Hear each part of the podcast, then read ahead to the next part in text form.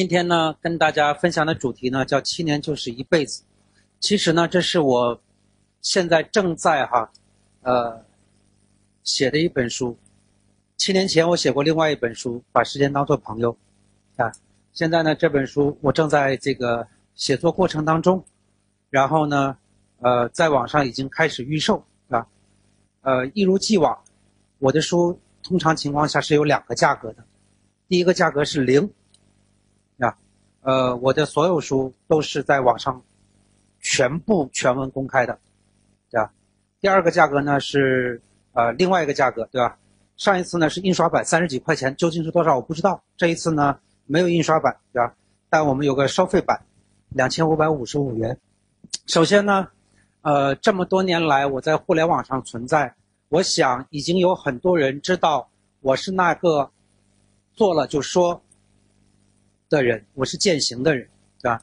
那么我说出来的绝大多数事情，我是真的非常非常相信的。比如说七年就是一辈子，我真的认为，人是可以重生的，一生你可以有很多辈子。我一般认为说，当一个人获取了一个新的技能的时候，他的这个生活就已经开始不不一样了。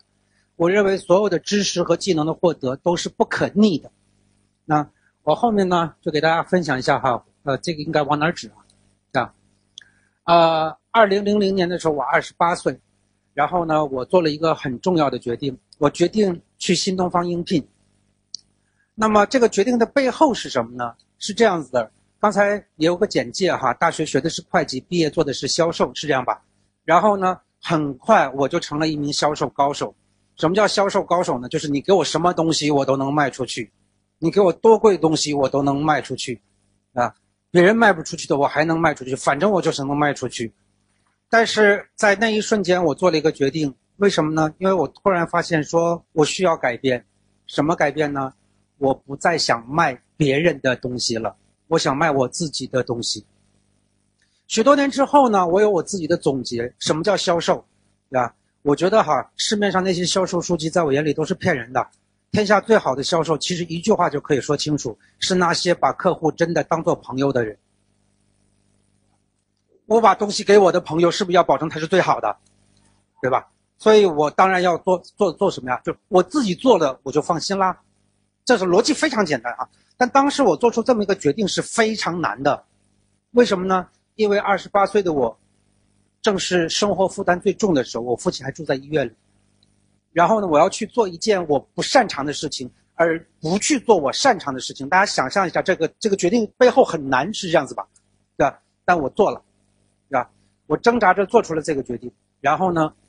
我就呃呃呃呃去新东方应聘了。这里面有很长的故事，我以后有机会在网上会说。那总言之，后来呢就跟郭电老师成为了同事，是吧？OK，然后我就在那里度过了七年，啊，在那里度过了七年。所以前两天啊，俞敏洪同学说二十二周年了，对吧？我说我在那里度过了一辈子，因为对我来讲，七年就是一辈子，对吧？然后呢，到了二零零八年的时候，我三十五岁。我离开了新东方，再一次，这又是一个重大的决定。为什么呢？因为我要做别的事情去了。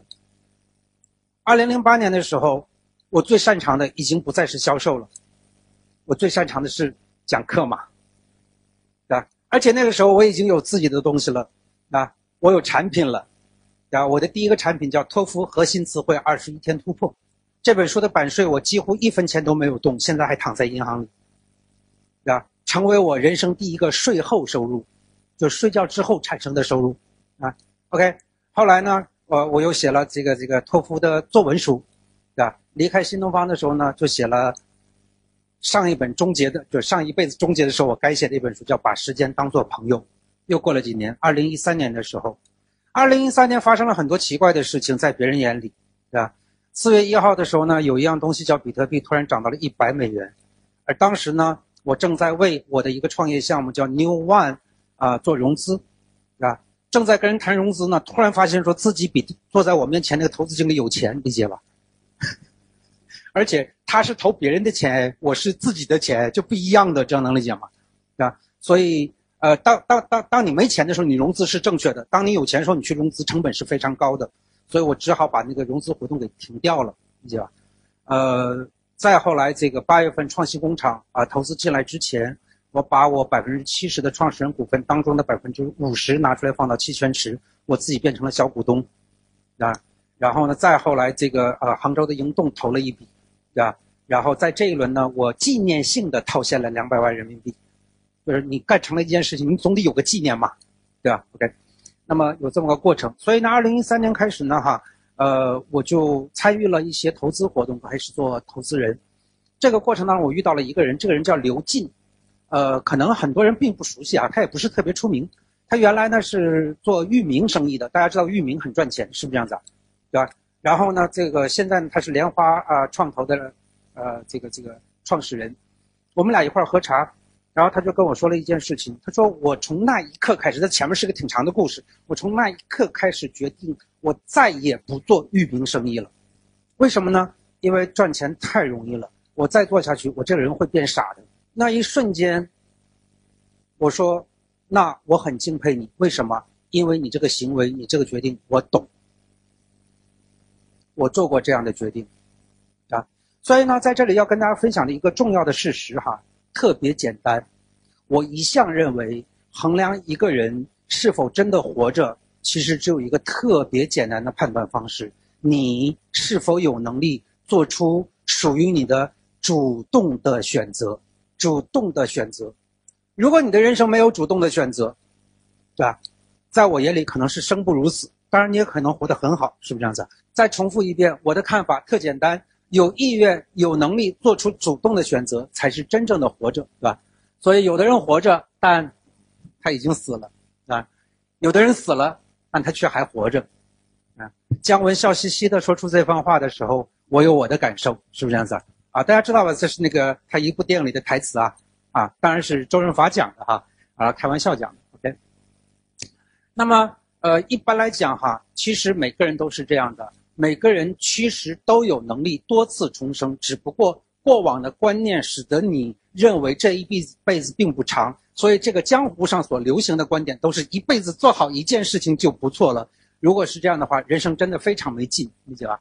所以呢，一般来讲哈，呃，我过去的几年里都是这样的：第一年干什么？第一年拼命学习，拼命适应，啊；第二年干什么？啊，在这个第二年当中，我已经习得了最基本的技能，然后呢，就拼命的成长，你想？到了第三年呢，收获；第四年呢，收获；第五年呢，收获；第六年呢，啊，还是收获。第七年干什么？休息。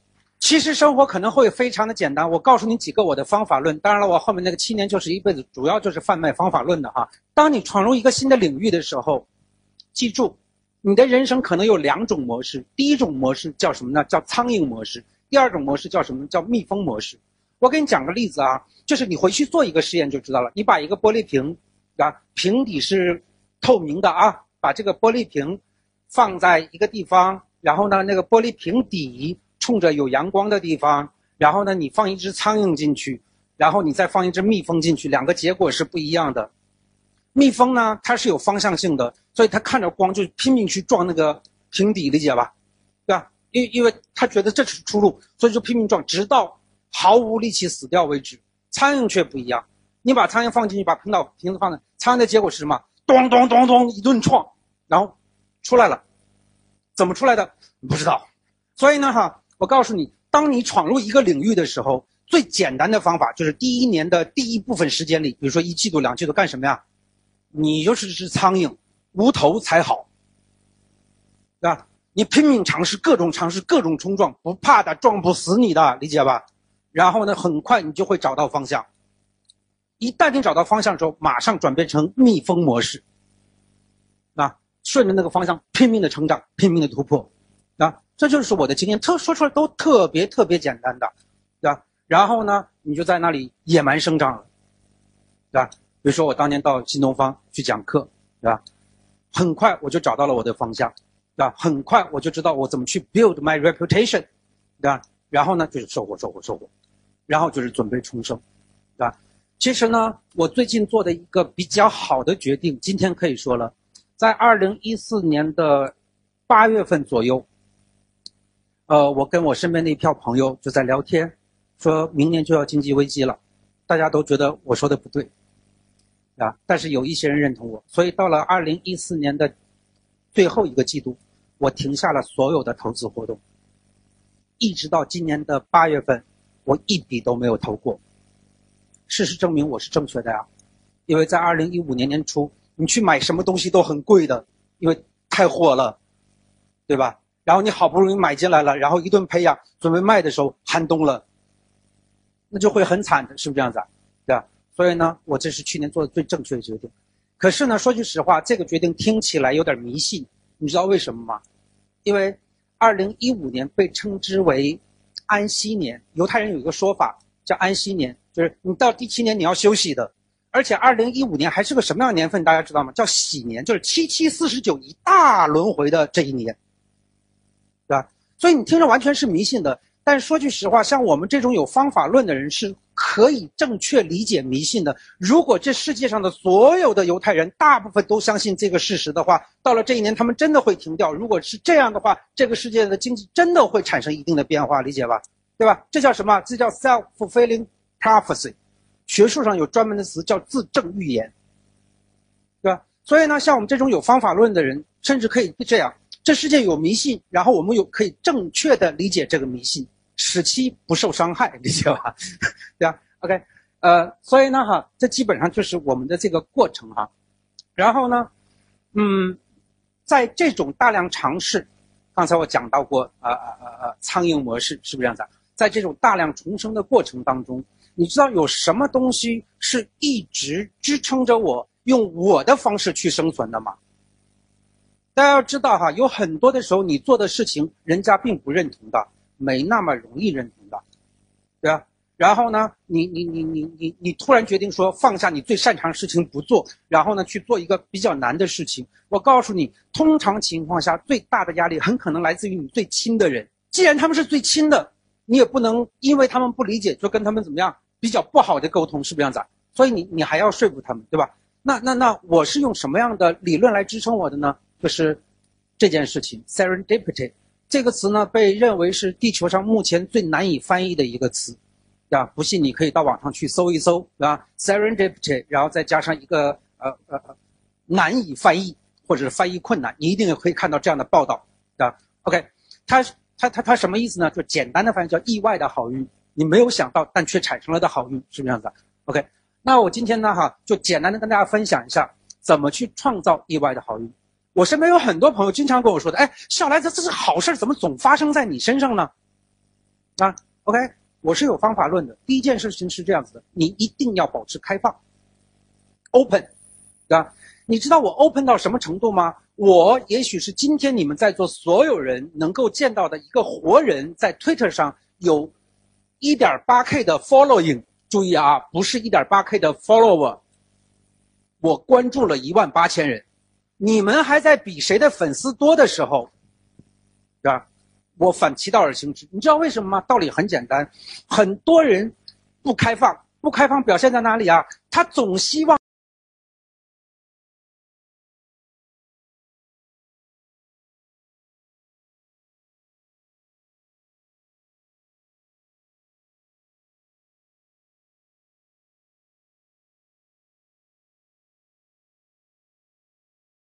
后来发现哥们不讲段子的，做手机去了。再后来你说行，我关注硬件，我去关注老罗。后来发现哥们是在做硬件，但他天天吵架。所以我早就意识到这点，所以我发了那么多人，发了那么多人的结果是什么呢？我看不过来，我看不过来，我焦不焦虑呢？我才不焦虑呢，因为反正你也看不过来，没用的事你焦虑它干嘛？是这样吧？于是呢，我就做了一个大屏幕，就买买了个单独的显示器，理解吧？然后呢，分了很多栏。我的做法是这样：有空就看一眼，没空就算。结果呢？二零一一年的三月份的某一天，我看到一篇文章的标题是 "The virtual currency passed one dollar p a l a 说一个虚拟货币超过了一美元的价格。嗯，这什么东西？这就是意外好运啊！那我关注李开复也可以啊，我关注徐小平也可以啊，早晚有一天我也会知道比比特币的呀。二零一七年嘛，对吧？他们到现在也不懂比特币嘛，对吧？所以你看，开放是很有好处的，对吧？千万不要把自己圈起来。第二个是什么呢？主动，对吧？你一定要主动，主动这个刚才我已经说了，我就不展开说了。其实，在各个方面都需要主动的，理解我的意思？OK，然后呢，这个叫随机。记住啊，一定要给你的生活创造一定的随机。你要跨越因果，你要跨越你那肤浅的目的性，交个朋友，图个乐，这就是一定的随机。我要交个朋友，冲击一个圈子，完了。我告诉你啊，你一定要乐观。在今天这个世界里，你没有任何理由不乐观的。我们正在人类发展史当中的一个这样的阶段，这样能理解吧？对吧？这这你你去看嘛，你去看历史，看的越多，到最后你会得到这么一个结论的。你一定要乐观。那么乐观指的究竟是什么？每个人有不同定义。我给你我的定义，就是我相信我一定会进步的，我相信我一定会进步的。所以呢，哈，那我身边所有人都知道一件事情，就是。这个李笑来这个人啊，就是好像他没有不能学的东西。我上一次惊着大伙是以四十岁的高龄冲进一个编程社区学了 Ruby on Rails，然后搞出了个 New One 嘛，然后吸引了好多流量。为什么呢？好多人很惊讶呀，说一个英语老师以四十岁的高龄学编程，顺产了一个网站。但是我身边的人都知道，It's just natural，那就是李笑来，李笑来就是那样的。好了。所以很多人来问我说：“肖来，你有什么学习技巧？”我说：“其实真的没有。也许有一些方法论，但都是朴素的不得了的方法论。但是有一点是不一样的，哪哪哪儿不一样？就是我敢学，我不怕我现在做的不好。我知道我会不停的折腾下去，早晚有一天我会做得很好。我以后会有很多的公开的这个资料给给大家展示看，因为过去的。”十多年里，我的每一个步骤其实都在网上公开着呢，对吧？所以呢，记住啊，一定要乐观。乐观的意思是说，你不怕你没有进步，所以你就会乐呵呵的走下去，这样能理解吧？那特别简单，啊，一定要有耐心。很多人是没有耐心的，对吧？尤其在该耐心的地方不耐心的。所以我刚才随便举了一个例子，有很多的时候，嗯，你的阻力来自于你身边的人。但我是怎么处理这些东西的呢？我通常情况下会花一年、两年、三年时间去教育我身边的人，让他们理解我的正常的行为，理解我的意思。当然，你要你要明白的，甚甚至你的父母你都要教他的。就一个人能够跟身边人正常沟通，有一个特别简单的本领，就是你要跟他们签订协议。这个协议啊，就是我们计算机的通讯协议，这样能理解吧？对吧？你要让他明白你是怎么工作的。How you work？这样的话呢，大家会自然而然的跟你很好的相处的，对吧？所以我给你举一个我自己的例子哈，啊，是这样的，我曾经有一段时间坚定的把自己的手机关成静音，我从来不被动接电话，我觉得那个东西很浪费时间的，而且手机这个东西很吓人，它突然就响了，然后你不知道他是谁，你也不知道他要跟你说什么，但你必须接，我觉得这个东西太反人类了，你知道吗？所以呢，我就把它变变成静音，我从来不接电话。然后呢，两个小时拿出来看一眼，看谁值得回，我就给谁回，理解吧？因为这个，我身边的朋友跟我吵了很多次架，因为关键的时候找不到你，你买电话干什么？我就开始教育他们。我教育方法是什么？什么都不说，我就这样。半年之后，他们都习惯了，没啥事不找我，有啥事耐心等两个小时。然后我身边有一些人就发现这有巨大的好处，所以他们也这么做。看我在教育他们，对吧？然后我们沟通起来就很好，是不是这样子？但这需要耐心，啊，其实生活就是这样嘛，生活所有美好都来自于耐心，对吧？OK，这就是我要跟大家分享的。其实呢，去年是一辈子，你有机会重生的，你不知道而已。而在这个过程当中呢，你只要掌握了一些简单的方法论，你也像我一样，可以随时随刻创造一些其实你并不知道可能发生的好事，但你从来都知道好事一定会发生的，这就是意外的好运。谢谢大家，谢谢。